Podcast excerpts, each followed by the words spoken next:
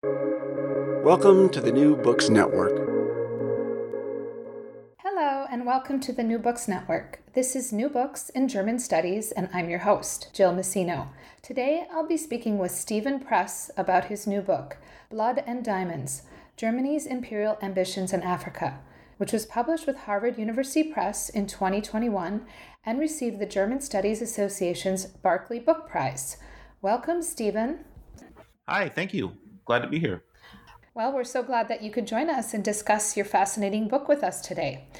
So, just a little background on Dr. Press before we begin. He is an assistant professor of history at Stanford University. He graduated with a BA from Vanderbilt University and an AM and PhD from Harvard University. His first book, Rogue Empires Contracts in Conmen in Europe's Scramble for Africa, was published with Harvard University Press in 2017 and received the American Historical Association's Pacific Coast Branch Award. So, Steven, can you tell our listeners how you came to write this book? Yeah. So um, when I was in graduate school doing doing research that you know ultimately uh, became my my dissertation, um, I, I, traveled to Namibia and spent some time uh, in the in the state archives there, and um, what uh, you know sort of struck me was that there was a, a what seemed like a rather large amount of files um, uh, that I did not know about in advance that concerned diamonds. And uh, of course, that was one point of interest. And the other point was that I went to uh, the town slash city formerly known as, as Lüderitz, sort of the, the initial site for the German colonial presence in, in Southwest Africa slash Namibia. And when I went there, the um, continued importance and sort of predominance of diamonds in the local economy and really in sort of the the geographical uh, landscape around that town um, really struck me as as a kind of to me at least un, un, unrealized continuity um, between the, the German colonial period and, and the present in um, in in what is now Namibia. Um, so you know, kind of the the motive force for me was to figure out um, how to explain what was uh, sort of a present day Namibian economy that, that depended at least to a significant extent on diamonds, how, how to explain um, to myself and then later to others, you know, how, how, the architecture for that came about, with what implications, um, and also really to to um, examine something I think, at least in the course of my dissertation research, didn't necessarily um, uh, seem to have been answered, which was if uh, if German colonialism was so economically unviable and wasteful, um, how is it that the propaganda concerning it was so uh, successful and potent uh, in the 1880s and into the early into the 1890s and indeed you know right up through World War One? Um, something about that kind of uh, equation didn't seem to to add up to me. Um, so I guess I, I long story short, I became interested in this project because I was interested in how economics, both present day and past, connected with with German colonialism and, and the the continued um, importance and sort of uh, valence of diamonds in the life of of many many Namibians um, made me think there was really something there, even though. From the perspective of most secondary literature that I was encountering when I started researching German colonialism, uh, this enterprise had been economically marginal at best and counterproductive and sort of fanciful uh, at, at, worst. Um, so yes, certainly uh, uh that, that was, uh, I think, uh, sort of a, a, summary of the, the different forces or, or sort of pulls that I felt um, when I start, first started thinking about this project. Great. And actually, my next question deals with your approach to the topic. So, this is an economic history, but also a social and everyday life history, and of course, also a history of geopolitics during the period. So, I'm wondering if you can tell us a bit about the financial dynamics at work in German imperialism, and then discuss some of the bigger questions you're asking in this book. Yeah. So, I think, uh, you know, when I started to learn, you know, with, with sort of an academic body of secondary literature in mind about imperialism, uh, one of the big questions for me was why did the theories about imperialism that attributed its its rise and onset in the 19th century to financial motivations. Why did those theories fall into disrepute uh, so quickly? Um, at least in the German case, those theories seem to have um, been embraced at one point by East German historians, but since then um, to have really sort of fallen by the wayside. Um, I thought that there might be more there, in part because if you look at other bodies of scholarship, sort of comparatively on imperialism, um, British case, for example, with the work of uh, Cain and Hopkins, um, there has been some revision, and I think some some accepted uh, revision to the idea that sort of the financial motivations and dimensions of imperialism can be dismissed. Um, I think there's been some productive and, and enlightening revision on that subject in other spheres. So operating on the premise or proceeding with the premise that, that German colonialism probably wasn't fundamentally different in that regard, it seemed to make sense to me to revisit um, finances as a motivation for particular moments of imperial expansion, if not for sort of the whole story. Um, but uh, obviously, in the German case, since a lot of this is beginning, arguably, uh, in a place where there happened to be, in the end, lots of diamonds, it seemed to me that there was an interesting continuity there uh, between ultimate uh, what ultimately turned out to be a, a, large amount of of mineral resources and mineral wealth and um, and and a formal German colonial presence. That's sort of a little bit about um, about the financial dimensions. Um, remind me again what, what the other part of the question was. I'm sorry. Sure. I was impressed because this is not just a financial analysis of German imperialism, right? Examining the institutions and corporations and infrastructure associated with uh, German imperialism, but it also examines how it plays out on the ground. So you examine everyday life, you examine the social groups that emerged, how it transformed places like Lüderitz Bay. So I'm just wondering how you came to these multiple lines of inquiry and how you were even able to access sources that enabled you to paint such a diverse portrait of this history. Well, I think um, one of the things that struck me when I started trying to learn about this was that most of the records that existed in, say, the archives of a bank like Deutsche Bank or in the archives of um, the former colonial ministry, most of the records on the surface were official communications, you know, statistics about output, about long-term prospects.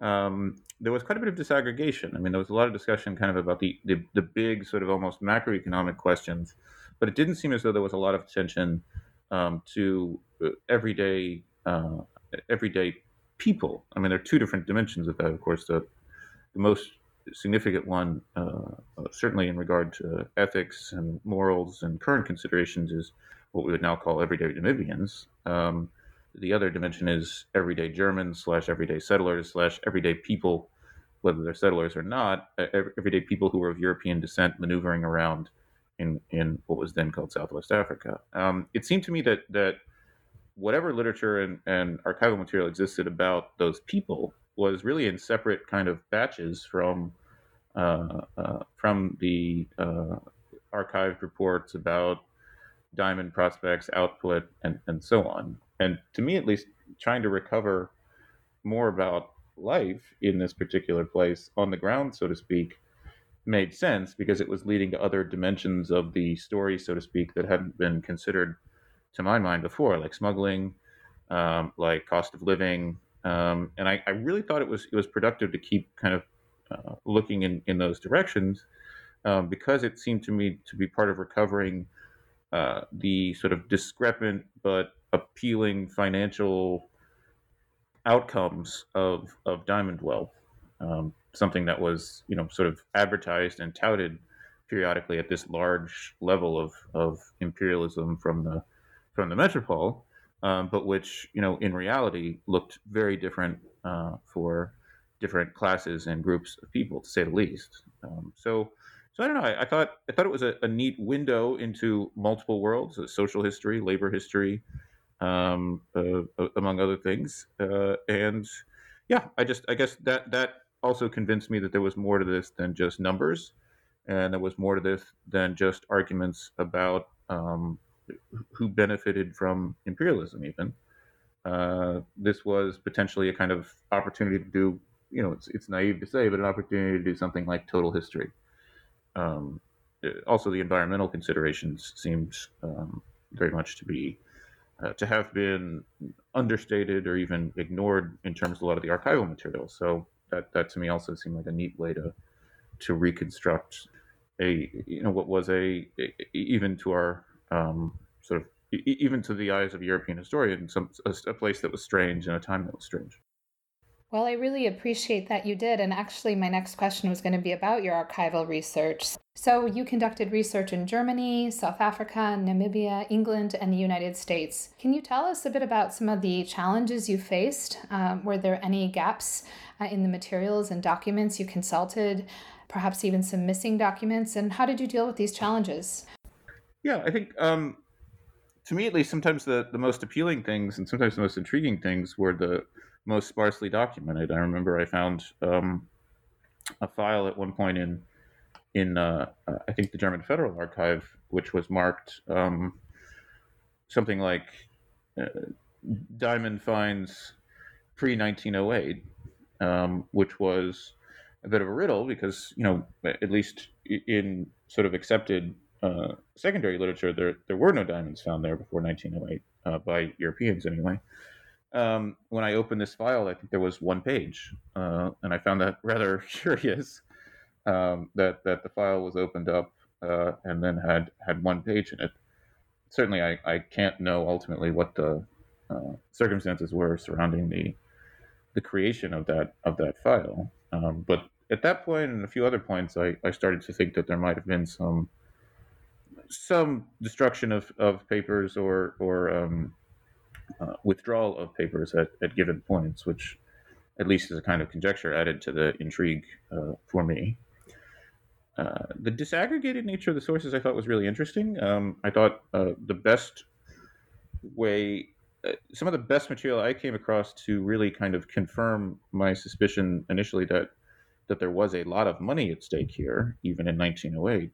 Um, uh, some of the best material there lay in the archives of the Deutsche Bank, um, and not, in fact, in the German Federal Archive or in the Namibian archives or um, or in other sources. Um, there too, like triangulation was really interesting. Maybe it made sense that a lot of historians of German colonialism had not fully appreciated the economic or financial importance of diamonds because um, working primarily with national archives and national archives that for a long time were split into East and West German piles, um, they did not, for instance, uh, have the archival basis in the United States, for example, to, to confirm just how just how lucrative these diamonds were when they showed up, uh, particularly in a retail setting.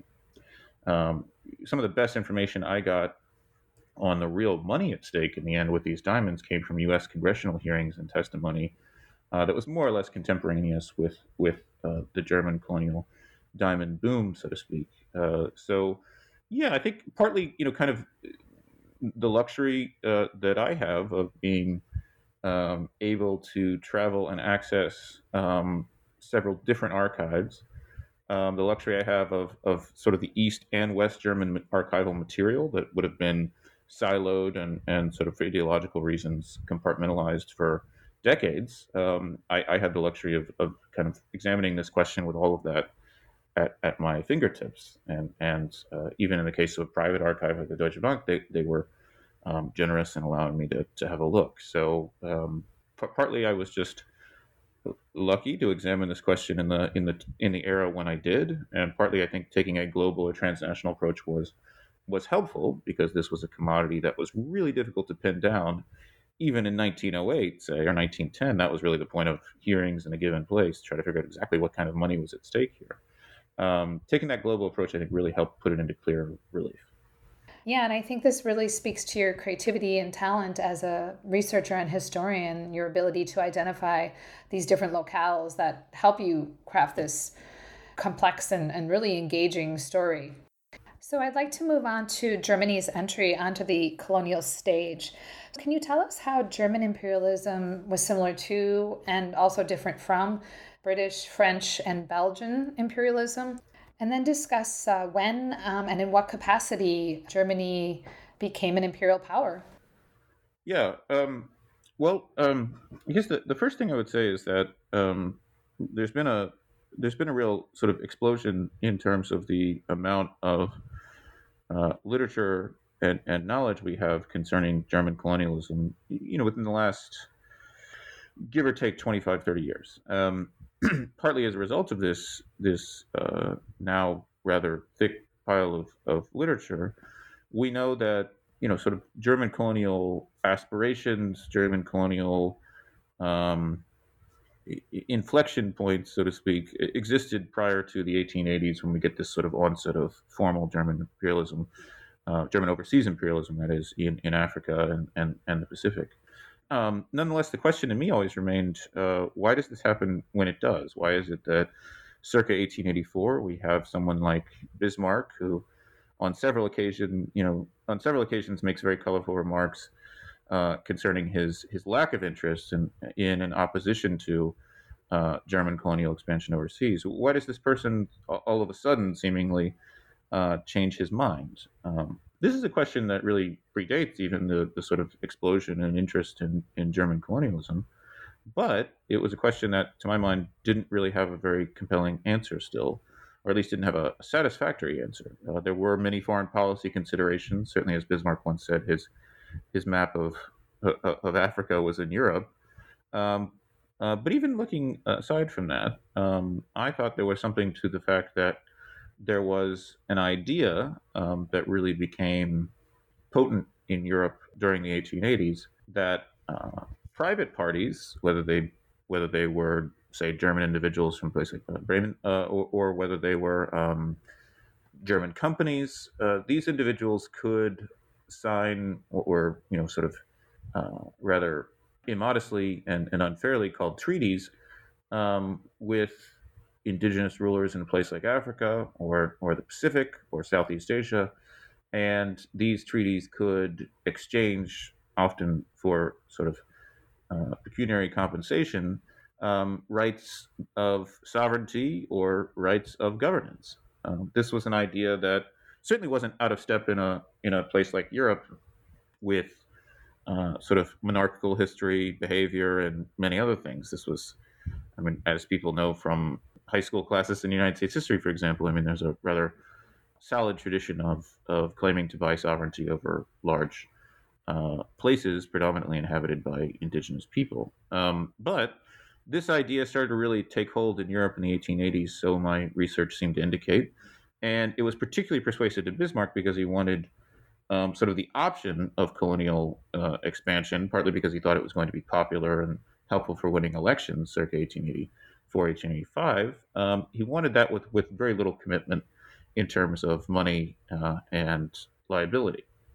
Uh, so a lot of these formal German colonial ventures started as, I guess you could say, private public partnerships, but with a very heavy private dimension in which rights that we would often identify as as uh, only state rights, uh, rights including uh, forms of sovereignty and claims to sovereign control over certain resources and people, um, those rights often lay in private hands. And indeed, this is part of the story in in Namibia. Um, when when the diamond wealth really came online there, the residual claims by private parties to have either something approaching sovereignty or actual sovereignty um, in parts of in parts of the colony, these claims resurfaced with a kind of renewed uh, intensity and uh, potency. So yeah, this was um, this was kind of the the return of some of the uh, shadier uh, and uh, murkier uh, dimensions of formal German colonialism. But okay,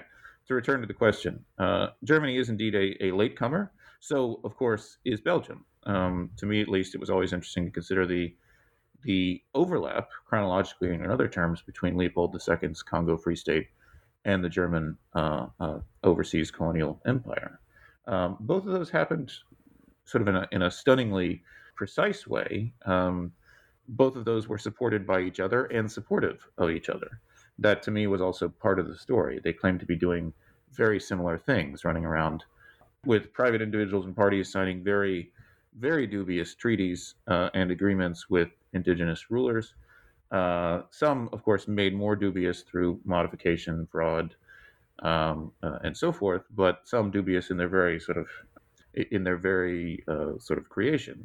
This was somewhat common uh, circa 1884, 1885. It was a practice embraced by all the overseas imperial powers. That includes France and Britain, and it was part of a renewed uh, turn to the colonial realm by France and Britain at this time. So, to me at least, there was, if you, if you look at this sort of chronological and geographical overlap, these powers all became rather supportive of, e- uh, of each other in the mid 1880s because they were trying to do the same thing. Uh, that is, you know, really enhance claims they had to control of people and, and mineral resources overseas um, with minimal obligation. This is sort of the, the second great era of chartered company government uh, in in European colonies. The first one having been, um, you know, associated with things like the various East India companies. Um, this is a second, far less uh, uh, sort of uh, second era of, of, that phenomenon, and far less lengthy in its duration, but still an important one. I think that that's worth revisiting. So, so Germany was part of that, uh, and it was fitting itself into this uh, global sort of uh, Weltpolitik-like role. Obviously, that term used here is a little bit, uh, a little bit uh, out of place, uh, but I do think there are also continuities there. Um, yeah, Germany's doing this in the 1880s. it doesn't work out as Bismarck intended or hoped uh, as is you know somewhat known, uh, he becomes rather uh, disenchanted very quickly um, with uh, with his colonial endeavors. Uh, tries to some extent to wash his hands of them, but this is this is easier said than done. So Germany also, again, like France and Britain, you could say, um, winds up with commitments that it didn't quite anticipate, and winds up with problems that it didn't quite anticipate. So there's a lot of commonality there between Germany and these other colonial empires um, there are some important differences. Uh, but to me, at least, if you look at the launch of this, it's a it's a story of commonality. So, when are diamonds discovered? And I'm putting "discovered" in quotes here in German Southwest. Yeah, well, as as you I think rightly note, we have to put this in in scare quotes. Um, prior to 1908, um, 1908 is the kind of uh, is the appropriate date if you're looking for when diamonds are in quotes discovered um, in really large quantities. But there are a couple things to keep in mind here. Diamonds are, are very um, peculiar. I think that, that goes without saying. Um, and, uh, you know, there are many cases in which Europeans maneuvering in the Namib Desert um, find diamonds, but either don't trust what they think they see or are told by other people uh, that these are not, in fact, the diamonds they think they are. Um, there are other cases in which people do rightly identify these as diamonds, but simply don't um, decide to stick it out there and launch a concerted diamond exploration. There are numerous moments um, prior to 1908 uh, that are documented in which diamonds are confirmed to have been found in the sands of the Namib Desert, uh, and numerous moments in which people in other places, South Africa or another part of, of what would now be Namibia, um, show up with diamonds that they uh, say came from the area that ultimately is found to have large quantities of diamonds. Uh, but there are a couple factors that kind of um, continue to obscure uh, what what exactly was going on here prior to 1908. Uh, certainly, the fact that the archival evidence is rather sporadic. You know, I mentioned this file earlier. Um, that's that's part of the part of the story here. Um, another aspect is that a lot of the information is anecdotal, uh, and a third aspect um, is that because of the secrecy surrounding this industry, um, it's not always possible uh, to reconstruct uh, the movement of of a diamond. That's uh, very difficult, um, and uh, when it concerns things like sourcing um, as is often seen today. That's that remains uh, very difficult. Um, so I guess I would say a few things. The reason 1908 uh, is is kind of a a, a an important transitional point is that um, partly because of the dramatically enhanced German military presence in Southwest Africa slash Namibia in the years running up to 1908, there are a lot more people with a lot more resources, um, moving around in a, a very uh, uh, difficult desert terrain where the diamonds happen to be located. So the, the odds of, again, in, in scare quotes, discovery uh, by Europeans of, of diamonds there um, really uh, uh, dramatically change in the years between 1904 and 1908. Um, and so this is partly the reason uh, we have this uh, this this change circa 1908. Another big part of it is that there's an increase in knowledge of and about diamonds um, because of the enhanced presence of migrant laborers from uh, what would now be called uh, uh, just sort of United South Africa. Um, these are these are Africans who actually know um, what a diamond looks like. Uh, they know what its um, valence and importance is, um, and they uh, it, it is uh, it is most likely the case uh, that it's their knowledge uh, that is responsible for the German uh, discoveries again in scare quotes, circa 1908. Really, kind of the the starting uh, the starting off or or the the firing of the first gun, so to speak, the starting gun. Um, that occurs because of sort of imported migrant African knowledge concerning the technology of, of diamonds. So, I'm going to get to labor conditions in a subsequent section of our interview, but uh, I would be remiss if I didn't acknowledge the Herero and Nama genocide that occurred in German Southwest. So, maybe you could talk a bit about this, placing it within the context of German attitudes towards Indigenous peoples in the region, um, and then how that subsequently affects access to labor once diamonds are discovered. So, um, I mean, it, it's obviously strange and borderline in, in, inhumane of me to um, to present as background uh, the genocide of of uh, of the Nama and Herero. Um, that said, um, the you know from a scholarly perspective and from the perspective of from the perspective of uh, the world circa 2023 by far the most important aspect of German colonialism in Southwest Africa slash Namibia is the genocide, uh, the dimensions of which roughly are 1904 to 1908. Um, sometimes that's 1907 rather than 1908, but I think stretching out to 1908 makes makes more sense.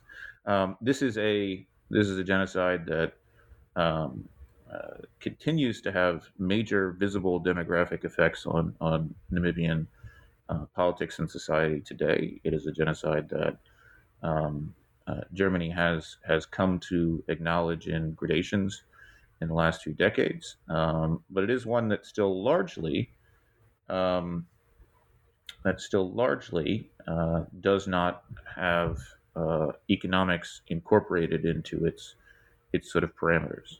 Um, so there are a couple things to keep in mind here. Um, one of the most notorious uh, concentration camps in use in German colonial Southwest Africa during the period from 1904 to 1908, uh, uh, the camp at Shark Island, um, is uh, rather strangely quite close to what became the diamond fields.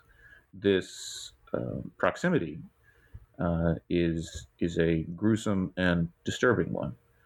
Um, the presence at, at such camps of military personnel um, is a factor when it comes to the uh, eventual and uh, rather stark climate of violence surrounding diamond extraction in, in German colonial Southwest Africa. Um, in many cases, when the diamond fields and industries emerged under German colonial rule after 1908, in many cases, these places were staffed and populated uh, by Europeans who were of military extraction, who were either uh, sort of direct carryovers from the military uh, or had um, uh, sort of dropped out uh, or stuck around uh, after after their service was complete. Um, the other aspect of that is that military expeditions and military motivations also did concern diamonds at certain points between 1904 and 1908. So there's a real kind of spillover uh, uh, of, of the military um, material here into the realm of economics and, and colonial diamond wealth. Um, another point is that uh, when these diamond fields come online, there's a, uh, as you mentioned, from the German colonial perspective, uh, again, rather than humane perspective, uh, there is a, a, a stark uh, shortage of labor, in part because of the terrible violence that has occurred. Um, there are very few Nama and Herero who are in a position to work in the German diamond sector. Um, and of course, uh, if we revisit and, and sort of emphasize the question of agency, uh, those who do remain uh, uh very much do not want to do this work for a variety of reasons. Um, this is not an altogether um, unprecedented situation. If one were to look at uh, South Africa at this time, one would find lots of sort of imperial level complaints about um, inadequate labor supplies. And uh, looking at the 19th century, there's uh, sort of a broad comparative problem, in scare quotes, of finding enough imperial labor in the right places. Um, again, put right in scare quotes. Um, so, with in the in the German colonial case in Namibia, what happens is that overwhelmingly the perceived solution to this labor shortage is to import workers uh, first uh, first from the Cape and later on from Ovambo land. Um, this is uh, something that's going to have big implications for the future of Namibia. Indeed, if one goes today uh, to Namibia or or uh, looks into Namibian politics and contemporary affairs, uh, certainly the Ovambo population is by far the largest and by far the most most influential. In fact, their relations with with Germany are somewhat determined. Um, Namibia's relations with Germany are somewhat determined today by the fact that Nama and Herero overwhelmingly are much smaller percentages of the population with much less political power. In any case, um, the diamond the diamond uh, industry, as the Germans see it post 1908, is hampered by its lack of an adequate labor supply. It is also in competition with other uh, sectors of the colonial economy um, for the remaining uh, potential laborers and for the potential migrant laborers who will be imported, to use the terminology of the time, uh, to Southwest Africa. So this is an this is a case in which you've got these different sort of colonial imaginaries, say uh, that of a rancher or a settler, that of the military, that of uh, a diamond miner, diamond mining company, that of a copper mining company. All of these are in competition, and they're also in competition with a sort of metropolitan German vision of this place um, that is itself scattered, disaggregated, in conflict, contradictory, and everything else. So, um, labor, uh, uh, African labor, is a window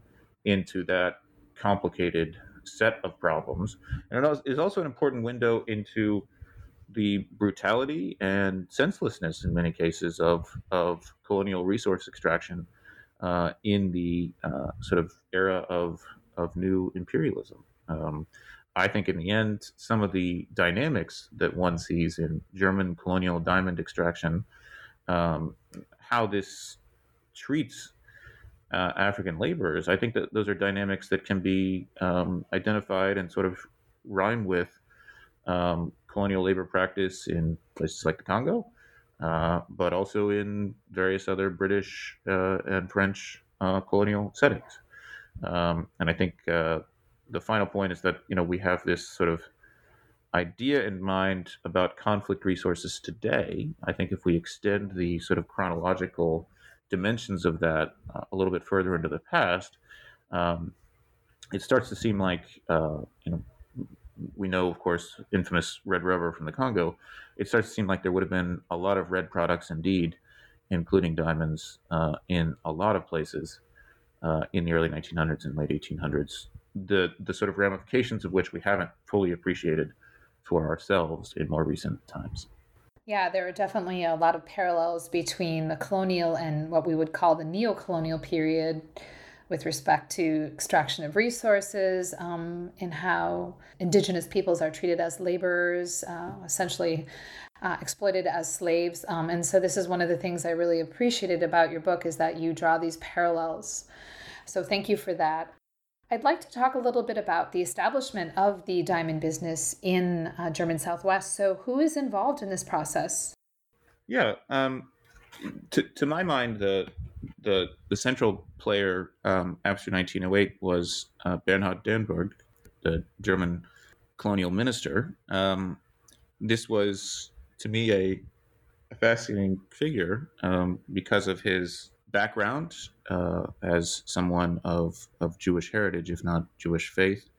Uh, in Imperial Germany, um, really the first of his kind in a lot of ways to uh, to be a part of of, of a, an imperial German government. Um, this was someone with, at least so the perception went, quite a bit of technical and business acumen, another sort of distinguishing trait for him at the time. Um, he was also someone who was sort of associated with a concept of the future, something almost like technocratic governance, uh, but also someone who was media savvy. Uh, so this this seemed like a really um, uh, it seemed like a really compelling personality. Um, and the more I looked into it, uh, but this wasn't really anything I found or discovered myself.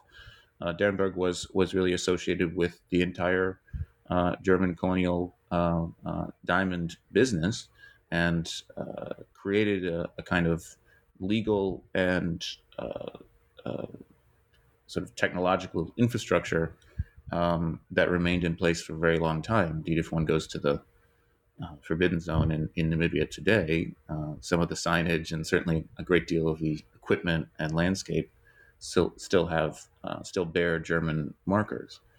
Um, none of this had to look the way it did, uh, and I think in large part that it did, um, owed to the personality and uh, sort of outlook of of Dernburg, someone who believed that um, in order to really appreciate the potential or to realize the potential of German colonial diamond wealth, one had to know a great deal about the diamond business and one had to make certain adjustments and compromises um, uh, in order to make the business run profitably.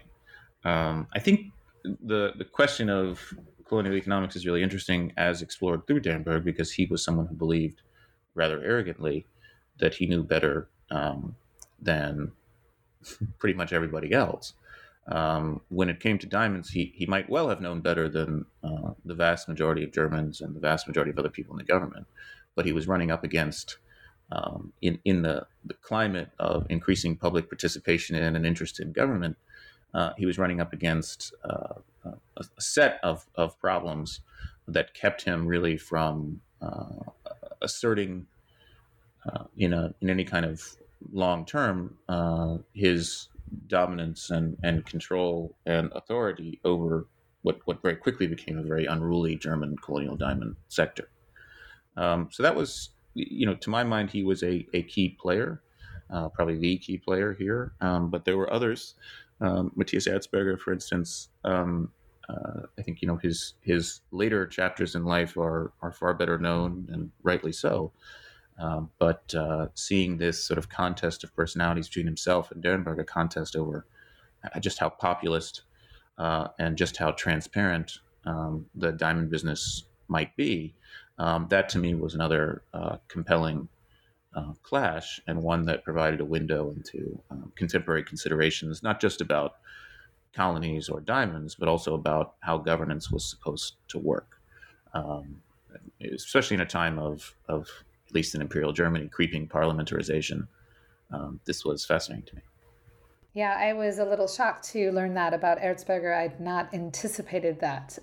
In any case, you just mentioned the Forbidden Zone, and I was going to ask you a question about that. So, the Forbidden Zone obviously relates to um, an effort to demarcate spaces where people could go and could not go after the uh, quote discovery uh, unquote of diamonds. So, can you tell us about what happens once the Namib Desert is converted into these forbidden zones?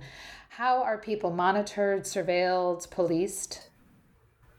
Yeah, I guess the first point I would say is that you know if, we see the the desert and the environment here as a kind of player in its own right, um, it is a place that on paper is sealed off, but a place that in practice, of course, is very much not. Um, I think one of the, for me, one of the most colorful and compelling lines of inquiry was to look at how the environment uh, uh, in Southwest Africa continually frustrated German colonial authorities. In terms of policing, uh, this was a place that uh, made sort of just the spotting, let alone the, the apprehension of suspected smugglers or suspected criminals, very difficult. Um, this was a place in terms of property lines and, and sort of a, a, property regime from, from Europe. This was a place that made all of that almost nonsensical. You could peg claims and uh, sort of refer to claims that existed on paper, but uh, from one day to the next, they could morph and shift so as to become unrecognizable. Diamonds, in part because of the way they were found here, not in deep uh, pit mines, but rather at least in the beginning, very close to the surface of, of a sandy desert, uh, diamonds moved around uh, on their own uh, in many cases, or fraudulently were moved around as if on their own um, in a way that also frustrated authorities, not just in terms of property registers and claims to ownership, but also in terms of policing. So, yeah, I think uh, the, the desert to me seemed to have not exactly an agency, but but a, a role as a player in its in its own uh, uh, in its own measure. Um, so after 1908, there of course is a, a, dramatic increase in attempted surveillance and policing of of this place. Um, that is another interesting window into how uh, understaffed and underbaked in some ways uh, German colonial governance was. Um, it's a strange thing to say, of course, uh, and, and, a perverse thing to say in light of the in light of the genocide. But uh, the attention uh, paid to the actual detailed work of German colonial governance uh, appears to have been much smaller than that paid by even uh, even uh, rival or contemporary, say, British and French colonial officials, who often thought of themselves as working on shoestring budgets or engaging in imperialism on the cheap. Uh, the German colonial experience appears to have been even more uh, uh, shoestring uh, and cheap in some of these cases, and that obviously came to bear on on the diamond business because, in part, the thinking went that if policing and surveillance could be enhanced, there would be far less smuggling, and that would lead to far less loss of revenue for for the nascent colonial diamond business here, but.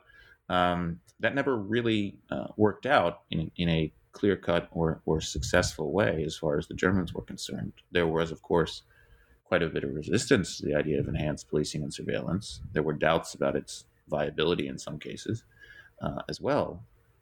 Um, but if you look at the amount of diamonds that were trickling out of this place, well, it really wasn't a trickle; they were flooding out of this place.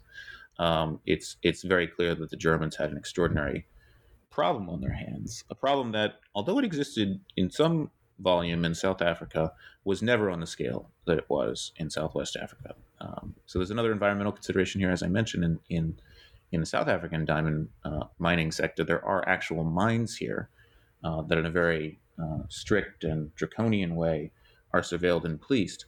Um, but the the dimensions of the mines make it at least somewhat more feasible uh, to to control and restrict the output of illicit diamonds in South Africa than is the case in Southwest Africa because the extraction process is so different in the two regions, right? Yes, I mean, in some cases, we really can't even speak of extraction early on in 1908. We're mm-hmm. just talking about diamonds that would, um, as mentioned in the book, sometimes you know fall into your shoe really if you stepped into a particular pile of, of, sand. Um, so yeah, it's a it's an interesting environmental uh, study in that regard, and I think you know it's another kind of fascinating uh, uh, uh avenue to to explore how a vision of um, of the future or what seemed to be sort of the rules of nature um, could shape uh, could could change so much in a short period of time. I mean, prior to the the, the Namib Desert um, diamond uh, uh, wealth uh, that materialized in in 1908, um, it was it was seen as inconceivable that there could be diamonds in a place like this. It's one of the reasons people people often uh, European visitors anyway uh, often uh, miss these things. They, they, just don't. They just don't imagine uh, that that there could be diamonds here. They're supposed to either be in a riverbed uh, or or in a deep mine, such as is found in, in South Africa at the time. They are not supposed to be in a in a sandy desert full of full of dunes. Right. But in actuality, they were in some cases right under their nose or under their shoe, right? Yeah. Um, and of course, and, you mentioned that that can be then a basis for punishment, right? If it if, if the diamond falls into your shoe or whatever, and if it's found on your person, uh, you could be in trouble. Exactly, and, and the attempt to sort of the attempt to criminalize behavior that that is you know quite literally in some cases unavoidable. Uh, that is another weak spot uh, for for the German colonial regime here. Um, it's something that I think could have been better appreciated if the people making the rules um, visited these places. But there again, you know, we run into this fairly common colonial or imperial problem from the European perspective, which is that most of the people making the rules do not have an adequate appreciation or anything approaching it of what of what a colonial landscape actually looks like. So, I'd like to talk a little bit about who is profiting from the discovery of diamonds in German Southwest. So, obviously, the German government is, but there are also a host of other groups uh, who are profiting, right? Those who assemble laborers to extract the diamonds, those who are illicitly procuring the diamonds, those who are smuggling them. So, can you talk a little bit about some of these groups and individuals who are involved uh, in the, the diamond business? So outside of the German government, and also how much money we're talking about. Yeah, the amount of money we're actually talking about is is, is something I found you know very compelling to to search for. Um, you know, in the end, I, I don't think I don't think it was possible to, to pin it down with any precision, but I will say that the first thing to keep in mind from from from my way of thinking is that um, colonial statistics, uh, which generally concern things like imports and exports, do not do justice um, to the amount of money that was involved in the diamond business. Um, this is something that came up in, as I mentioned, this U.S. congressional hearings earlier uh, in the early 1900s. Governments were very frustrated by trying to figure out exactly how much money was was moving around um, in the diamond business, and they were frustrated in part by by secrecy. Um, so it was very common to underreport imports and exports when diamonds were concerned, and it was very common too to report the lowest possible value in quotation marks for a diamond that was moved around when it was being moved around because there were taxes associated with that movement. Um, so uh, the amounts of money, I think, you know, comfortably to me, uh, seemed to be in the billions of marks at the time, and that was something I, I felt was confirmed in uh, correspondence I found in, in, in the archives of Deutsche Bank, um, uh, as well as in the German Federal Archive. Um, but w- what did that mean? In part, we were talking about a long term uh, uh, potential here. Um, certainly, over the long term, since diamonds have been mined and extracted in Namibia for over 100 years now, well over 100 years, uh, fairly continually, uh, we can assume indeed that, that the long term projections were not only correct, but probably uh, uh, undershot the amount of wealth involved here. Um, but um, if we're thinking about you know at the time uh, how people profited and uh, where the money was going, there are a couple things uh, I thought were worth noting. Um, the first thing is that a lot of money. Um, this is a bit like the U.S. railroad business. a, a, lot of money was made not exactly in the uh, profits of the companies themselves, or not exclusively in the properties profits of the diamond companies themselves, but rather in sort of ancillary uh, stock manipulation and speculation. Uh, so the first thing to keep in mind is that there was a great deal of secrecy uh, surrounding this. Uh, there was a great deal of stock jobbing, uh, and a lot of money could be made that way, and was indeed made that way, often by insiders in 1908, 1909, through 1910. Um, now, the companies themselves were often profitable, at least the ones that stuck around. Many of them were, were phantom companies with, with no real business or proper governance. Um, but uh, what those companies tended to do rather than reinvest uh, profits uh, uh, was to just pay out extraordinary dividends uh, to their shareholders, which were generally a select a select few, although there was broader a broader sort of mini mania associated with with German colonial stocks and German colonial diamond stocks. Um, so a lot of the money was made off of stock jobbing. The money that was made, a lot of money was lost there too because a lot of uh, sort of everyday uh, or uh, less elite uh, Germans did come at least at, at, some time to speculate in this in this stock market. Um, the other uh, aspects of the business, again, a pretty secretive business, um, in which a good deal of money was being made, um, uh, concerned the sort of stages of the value chain. So if you looked at um, polishing, if you looked at cutting of the diamonds, um, there was a great deal of, of money at stake here too. And that's to say nothing of the importing, the exporting, and the really umpteen additional stages that come between cutting, polishing, and then actually getting this in sort of a, a retail jewelry case in a place like the United States. Um, Germans were not excluded from those other stages of the value chain um, and did derive uh, uh, some uh, uh some profit from them. Uh, but on the whole, you know, these questions are uh, concerning the direction of, of the diamond wealth. So uh, the German colonial mo- uh, government uh, made some money here, although, of course, the colonial government itself doesn't get as much as the imperial government in, in Berlin. Um, uh, there was also a, a sort of consortium of, of large banks and bankers who are taking a, a cut of the initial transactions and are also getting a cut from the cutting and refining that is done uh, typically uh, in in the Low Countries uh, at the time. Um, the overwhelming amount of uh, the overwhelming portion of German colonial diamonds from Southwest Africa slash Namibia uh, went went through Antwerp and then on to the United States. The decision to locate this part of the business in Antwerp was controversial at the time. there were certainly many voices in Germany who advocated keeping that within uh, within the German nation, a bit like the debates that go on today in developing countries um, concerning um, uh, sort of the transition or, or attempted transition from uh, fairly primary resource extraction to you know other secondary uh, businesses. Um, so, in my, I think, I think to summarize, in my assessment, um, although there was a great deal of wealth at stake, and although it did enrich uh, certain parties, uh, the vast majority of the German population did not win here, even in scare quotes, uh, on financial terms. There were a lot of losers. Uh, and of course, the overall uh, uh, money that was transferred from the German imperial government to the German colonial sector was never repaid at home for the overall economy. I don't think if we're trying to retrace the flow of diamond wealth from Namibia circa 1908, I don't think we're talking about a story here in which there's broad enhancement or sort of addition to the German economy in Europe. Um, but that's not the same thing as saying there isn't uh, uh, uh profit and there isn't uh, money, uh, you know, circulating in large um, in large volumes. Uh, and I do think um, it certainly was in the interest of some parties who were profiting quite a bit to obscure and, and sort of deflect when it came to the questions of, of colonial diamond wealth later on. One of the things I really appreciated about your book is it focuses not only on the discovery, excavation, and sale, be it licit or illicit, of diamonds, but also the ways in which diamonds were marketed, for whom they were marketed, where they were marketed.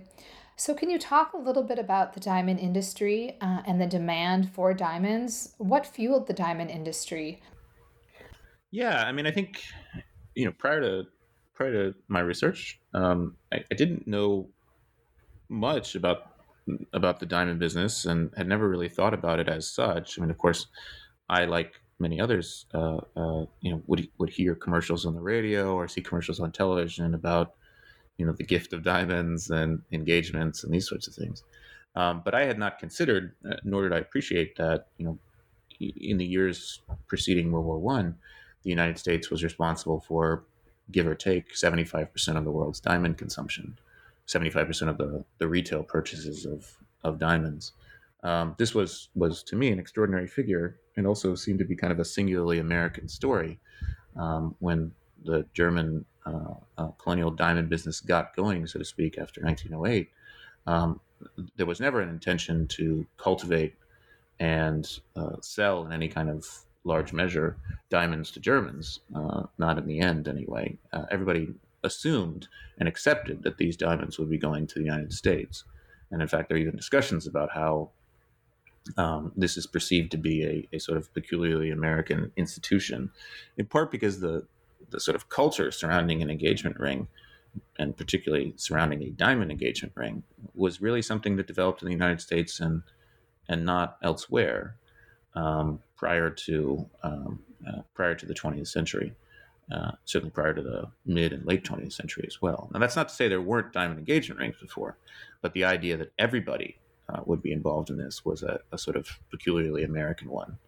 Um, and I, I, did enjoy trying to, to retrace that and trying to understand it. And I think, you know, revisiting uh, newspapers of the time, magazines of the time, advice columns, even personal correspondence um, was fascinating here. I think there was a there was a, another really sort of neat wrinkle, obviously not neat given the violence involved, but neat in terms of research um, to consider, which was that the German uh, uh, colonial diamond business was mostly uh, involving small, high quality stones that didn't need to be modified very much in order to sort of sparkle and, and uh, become appealing to a typical consumer in a place like the United States. Um, and these were, again, fairly small stones of, of pretty high quality. So they were perfect in a way for an expanding consumer base in the United States. Um, you know, with the with the idea in the background being that again, everybody, not just someone who was wealthy, not just someone who was even middle class, but but everybody could and should uh, purchase a diamond engagement ring um, when they intended to to marry. Um, and this was also something, uh, you know, this is this is where the story gets into, um, or this is when the history gets into um, sectors that I, you know, would, would freely acknowledge uh, uh, uh, inadequate knowledge in, but but clearly there's something going on in the United States, um, quite a few things going on in regard to changing perceptions of marriage, changing perceptions perceptions of women's agency, uh, court cases that involve uh, uh, diamond rings, diamond engagement rings as disputes, promises, contracts, contracts in their own right. Um, there's quite a bit going on here in which the diamond figures kind of as a as a secondary or, or even tertiary force. Um, but that is, you know, another sort of aspect of a, a rich um, uh, selection of types of history and, and sort of windows to look through here. Right. And of course, when we're talking about colonial times, we're talking about over 100 years ago when there was no knowledge by the purchaser of those diamonds of the conditions under which yes. Uh, you know, the indigenous people were working. And that's actually my next question. So could you maybe talk a little bit about the nature of the diamond, uh, let's say, well, it's not exactly extraction, like you said, but uh, let's say discovery. And, and what were the conditions of laborers there? Who worked there? And was there any resistance to the conditions uh, that laborers faced?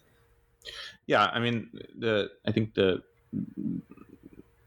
the short and um, uh, appropriate initial response is to say is to say that the conditions were were horrible. Um, the um, I think if you were if you were thinking about kind of the shoestring budget and senseless inhumanity that's often detectable in in German colonialism broadly, um, you would certainly find sort of an additional private sector confirmation if you looked at at the colonial diamond business that emerged. Um, uh, the um, sort of presence and importance of, of water to me was um, uh, arguably the most kind of memorable uh, thread here. Um, water was uh, very difficult to, to come by um, in uh, German colonial Southwest Africa for environmental reasons in part.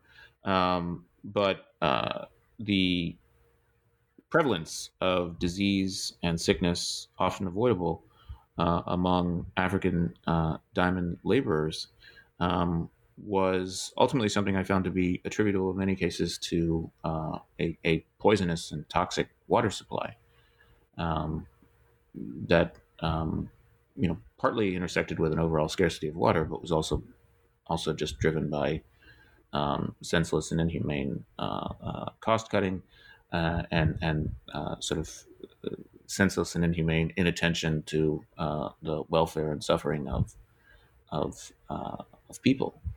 Um, so the conditions in an environmental perspective were very bad, uh, horrible. Um, there's the question of water. There's the question of sickness and illness. Certainly, there was an extraordinary and disproportionate amount of sickness and illness uh, among diamond workers. Uh, in many cases, the uh, uh rates of survival for people working on uh, diamond contracts were shockingly low. Uh, I, I, mean, uh, the rates were shockingly low for people who were uh, who were making it back home, and for people who were choosing to come back to work uh, on sort of additional tours. Um, the conditions for laborers to get to the diamond fields were horrible in their own right and resulted in uh, a great deal of death and suffering.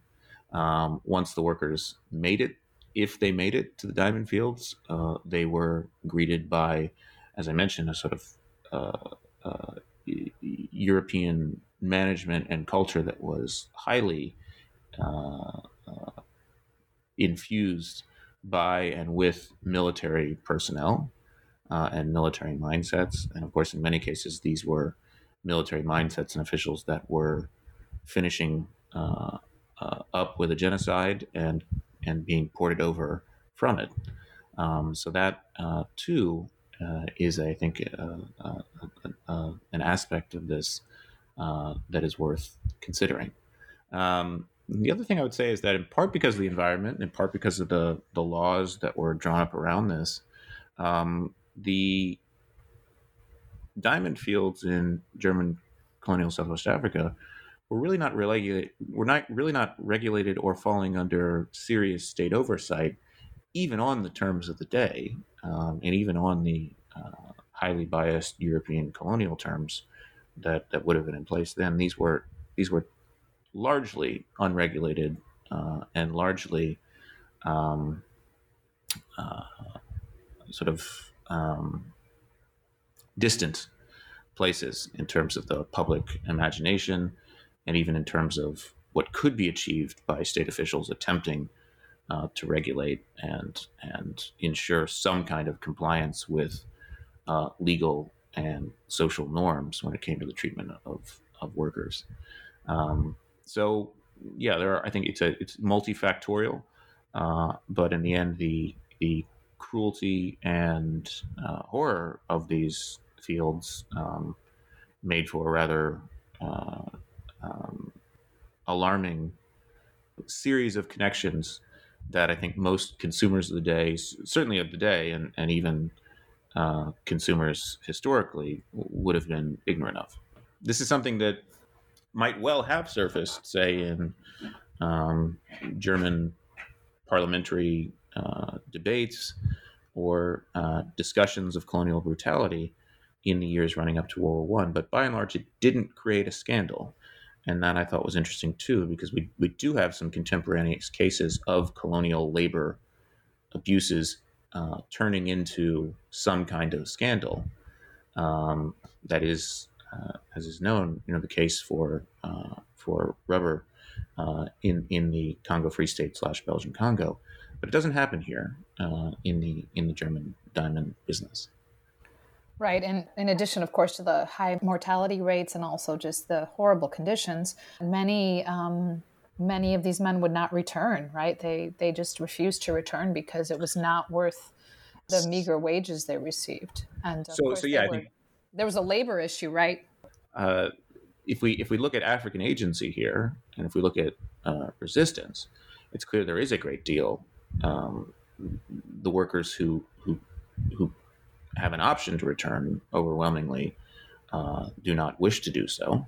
Um, there are many documented cases in which uh, workers are aware of the diamond field's reputation in advance, do not wish to go there. Sometimes fraud and misadvertising bring them there anyway. Um, uh, there are documented cases of resistance on the ground. Uh, there are cases of uh, petitioning. There are cases of um, physical retaliation uh, by African workers against uh, management or sort of foremen who abuse them. Um, there are uh, cases of smuggling that you can see as, I mean, what's classified as smuggling anyway, uh, that you can see as uh, another form of resistance as well. Um, so yeah, I think I think uh, certainly you know I think the most immediate and uh, pressing um, consideration here is the brutality, the mortality, and everything else. Uh, but um, it's also I think appropriate and um, uh, and important to recover how uh, labor was a, a, path for resistance and, and agency. So, I wanted to talk a little bit about the German population and also some of the other immigrant populations that especially settled around Lüderitz Bay, which was quite a sleepy town prior to the discovery uh, of the diamonds, and then it just explodes. And so, how does the makeup of you know this area and, and the country change as a result of the diamond trade?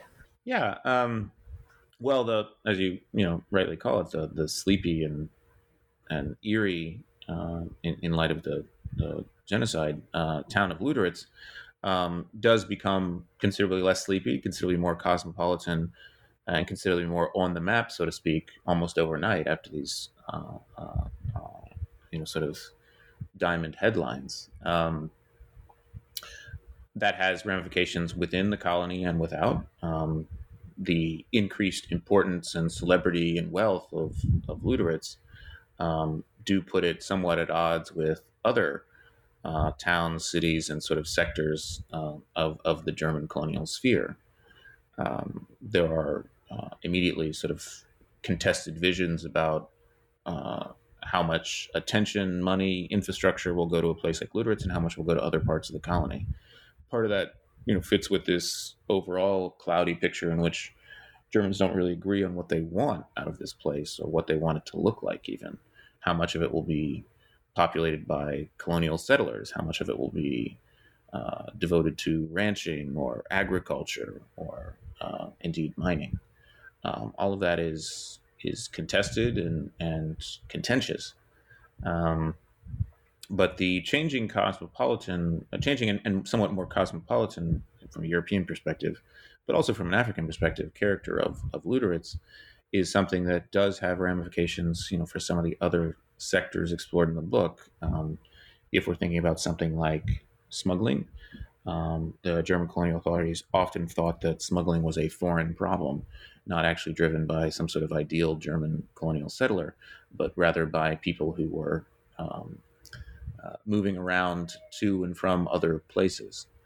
Um, they also, of course, overwhelmingly attributed smuggling to to Africans, um, and this was something that was more possible, uh, whatever its uh, motivations or whatever the veracity of the claims uh, that it was in fact in, uh, uh, sort of attached to, um, to, to Africans more than, than Germans. Um, whatever whatever the case there, and I don't think that was true. Um, it, it is manifestly the case that that the um, population was becoming considerably more diverse in terms of socioeconomics, in terms of uh, sort of geographical origin, in terms of religion, uh, and in terms of, I think, quite arguably, politics. Um, all of that was going to coincide too with uh, with then kind of an increasing assertiveness on the part of a, a, a colonial government that was at least a little bit less a backwater than it had been prior to the diamond wealth. Um, so there's a sort of a rich and complex um, uh, dynamic here in which um, German colonial Southwest Africa is arguably getting on a road to something like greater autonomy as a result of the uh, the diamond wealth. I'd like to talk a little bit about De Beers and South Africa. So, during this period, De Beers is kind of coveting German Southwest, right? They're surveilling the diamond business there. They're interested in somehow getting involved. And then the Great War breaks out. So, can you tell us a bit about what happens in German Southwest and what happens to the diamond business there as a result of the outbreak of the First World War?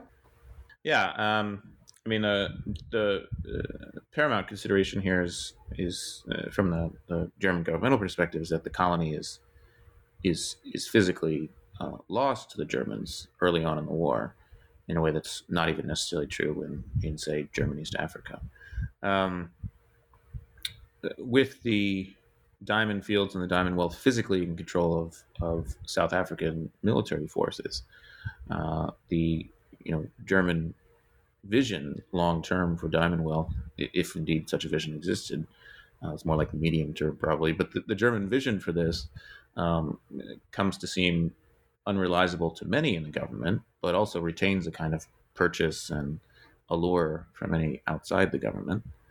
um, at the um, post-war uh, uh, uh, treaty making and, and sort of settlement moments, the diamond wealth is there in the background um, and is being uh, sort of bandied about as as uh, uh, grist for the mill of negotiating and horse trading and everything else.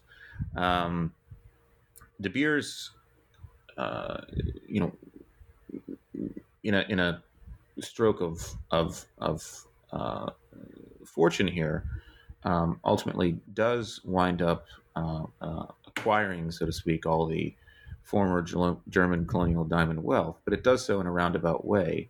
Um, Ernest Oppenheimer, who, you know, somewhat intriguingly early on in his life was was always frustrated by his attempts to to enter De Beers and be part of its management. Um, he, in the sort of wreckage of, of the German colonial diamond sector here, um, acquires uh, the various claims and interests, uses them to form uh, a big part of a new company, Anglo American Mining. Um, and this company also sort of ultimately sort of winds up taking over De Beers, uh, sort of becomes kind of a, a, host for a new and improved De Beers.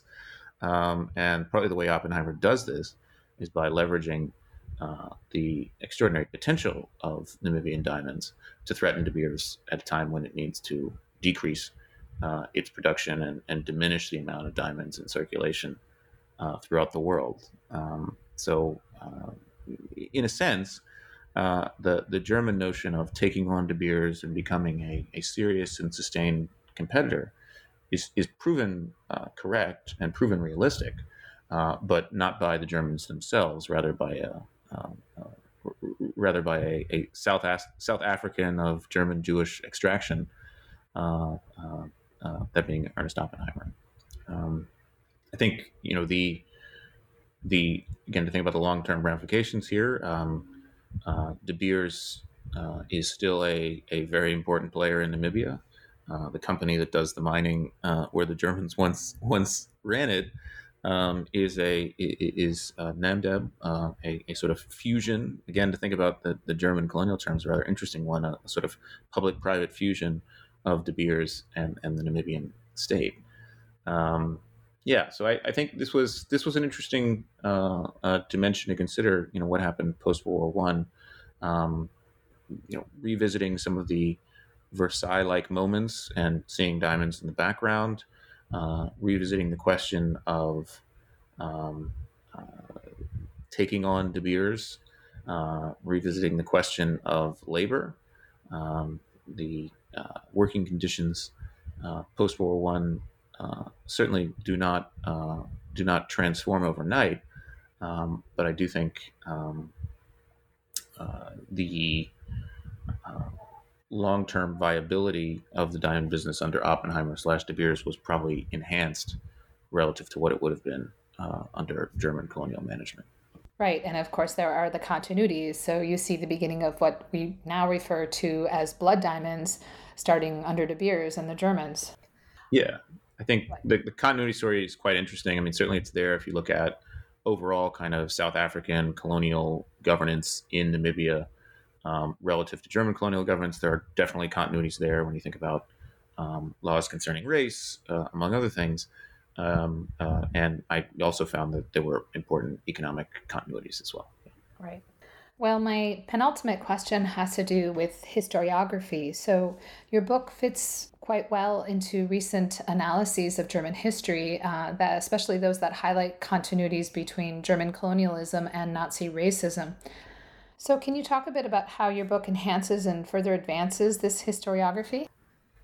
Yeah, um, I mean, as is as is I think um, known, um, some of the debates concerning continuities um, between the German colonial period and the Nazi period are, are among the most uh, sort of um, spirited and and contentious uh, in the field uh, in in recent memory. Um, I, of course, very interested in those debates. Um, I, I, I see my research here as having um, not exactly been uh, of a piece with that uh, uh, body of scholarship, but rather having something to contribute contribute to it in a in a sort of uh, uh, from a from a sort of new or side angle. I do think that when one uh, revisits the sort of brief uh, period of German colonial diamond wealth, one may gain new insights about the genocide, and I do think you know conversely uh, or, or, rather, um, uh, alternatively, uh, when one revisits uh, uh, the question of of the genocide and the question of the German colonial presence in Southwest Africa slash Namibia, and indeed German colonialism overall, um, retracing and recovering the the importance of finance and economics is is going to, I think, yield some uh, results and some nuances that would otherwise go overlooked. Um, I think, uh, you know, one of the things that often came up for me when I was looking at the historiography was the so-called um, irrationality uh, of of German colonial economics, uh, the so-called um, irrelevance or marginality of of German colonies to uh, the German and world economy of the time, and to me, you know, looking at uh, sort of circuits of labor and ideas, which which has often been done, I think, in recent years, and rightly so, in the in the literature on on German colonialism. To me, that that made sense to do also uh, with with renewed attention to to economics. So just kind of broadening that conversation a little bit. Not to say it wasn't broad enough to begin with, but adding a different dimension, I think, was uh, for me, uh, that seemed like an appropriate step. And I do think it fits also with what has happened in other settings. If we're looking at comparatively, say, American colonialism or British colonialism or French colonialism, this is also something that I think ha- has happened and is happening in those in those areas of historiography. So, um, you know, far be it for me to say that Germany should be special or different in this case. Um, I think it, it makes sense to to um, see that kind of shared approach across the study of imperialisms and colonialisms. Thank you for elaborating on that. Um, your book is going to be of great use to me, and I'm sure many other scholars who teach on German colonialism and often end that unit with the Herero and Nama genocide. But as you demonstrate uh, in your book, that was by no means um, the end of German intervention and uh, certainly not the end of German brutality in the region. Yeah, no, I think that makes a lot of sense, and also I think um, that that seems seems right to me. And I think um, you know also if we if we try to look at you know the period post 1908 without you know the the knowledge we have that World War One came in 1914, um, there's a, a lot of um, potential futures and a lot of sort of a, a longer term picture that that we could probably get if if we take uh, if we try to um, remember that uh, this is a sort of colonial project that quite plausibly uh would not have ended uh, so quickly um, uh, were it not for the sort of shock and and world altering dimensions of World War One. Right. Well, it's been a pleasure speaking with you about your book. It was such a fascinating read and really enlightening. And thank you so much for writing it. Thank you for taking the time to speak with me. And I just have one final question about your current research. So, what are you working on right now? Oh yeah, no. Uh, well, thank you for the uh, uh, for for the sentiments, and I of course I really appreciate the opportunity to to talk with you. Um, uh, my current research is a little bit different. Um, I'm continuing kind of an interest in questions of sovereignty and um, uh, sort of how state rights intersect with something like a marketplace. Um, I'm currently researching a place called Neutral Moresnet. Uh, that's a strange name. Uh, it existed between sort of Prussia, uh, the Netherlands, and then Belgium for about 100 years, and it, it did not have a government between about 1815 and, and the end of World War One. So I'm I'm interested in uh, anarchy and um, many other things. I'm interested in using this as uh, this place as a window into larger questions about about governance and, and that sort of. Wow, sounds really interesting. I knew nothing about it. No, uh, you would be in good company there. I think uh, 99.9% of the population has never heard of it. Well, best of luck on your current project. And again, thank you for speaking with me. Thank you very much. It's a pleasure.